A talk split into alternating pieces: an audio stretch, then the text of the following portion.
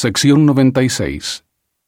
Revelación dada a José Smith el profeta, en la cual se indica el orden de la ciudad o estaca de Sion de Kirtland, Ohio, el 4 de junio de 1833. Se dio de ejemplo a los santos radicados en Kirtland. Historia de la Iglesia, tomo 1, de la página 352 a la 353. La ocasión fue una conferencia de sumos sacerdotes, y el tema principal que se consideró fue la manera de disponer de ciertos terrenos, conocidos como la Hacienda French, que la Iglesia poseía cerca de Kirtland. En vista de que en la conferencia no se pudo llegar a un acuerdo en cuanto a quién debía hacerse cargo de la hacienda, todos consintieron en consultar al Señor en cuanto al asunto. Versículo 1. La estaca de Sion de Kirtland debe fortalecerse. Del 2 al 5. El obispo es el que ha de dividir las heredades de los santos.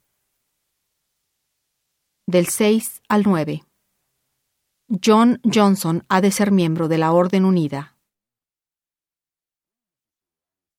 He aquí os digo os muestro sabiduría para que sepáis cómo obrar concerniente a este asunto, porque me es conveniente que se fortalezca esta estaca que he establecido para la fuerza de Sión.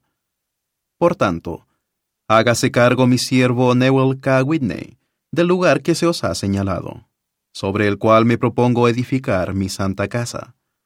Y además, divídase en solares, según fuere prudente, para el beneficio de los que buscan heredades, conforme a lo que determinéis entre vosotros en concilio.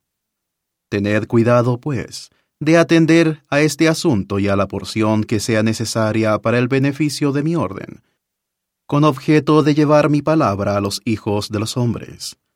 Porque he aquí, de cierto os digo, esto es lo que me es más conveniente, que salga mi palabra a los hijos de los hombres con objeto de sojuzgar sus corazones para vuestro bien.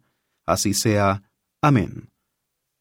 Y además de cierto os digo, que me es prudente y oportuno que mi siervo John Johnson, cuya ofrenda he aceptado y cuyas oraciones he oído, a quien hago promesa de vida eterna, si guarda mis mandamientos desde ahora en adelante, porque es descendiente de José y partícipe de las bendiciones de la promesa hecha a sus padres. De cierto os digo, me es oportuno que sea miembro de la orden, para que ayude a llevar mi palabra a los hijos de los hombres. Por tanto, lo ordenaréis para esta bendición, y procurará diligentemente liquidar los gravámenes que pesan sobre la casa que se os ha señalado, para que él more en ella. Así sea. Amén.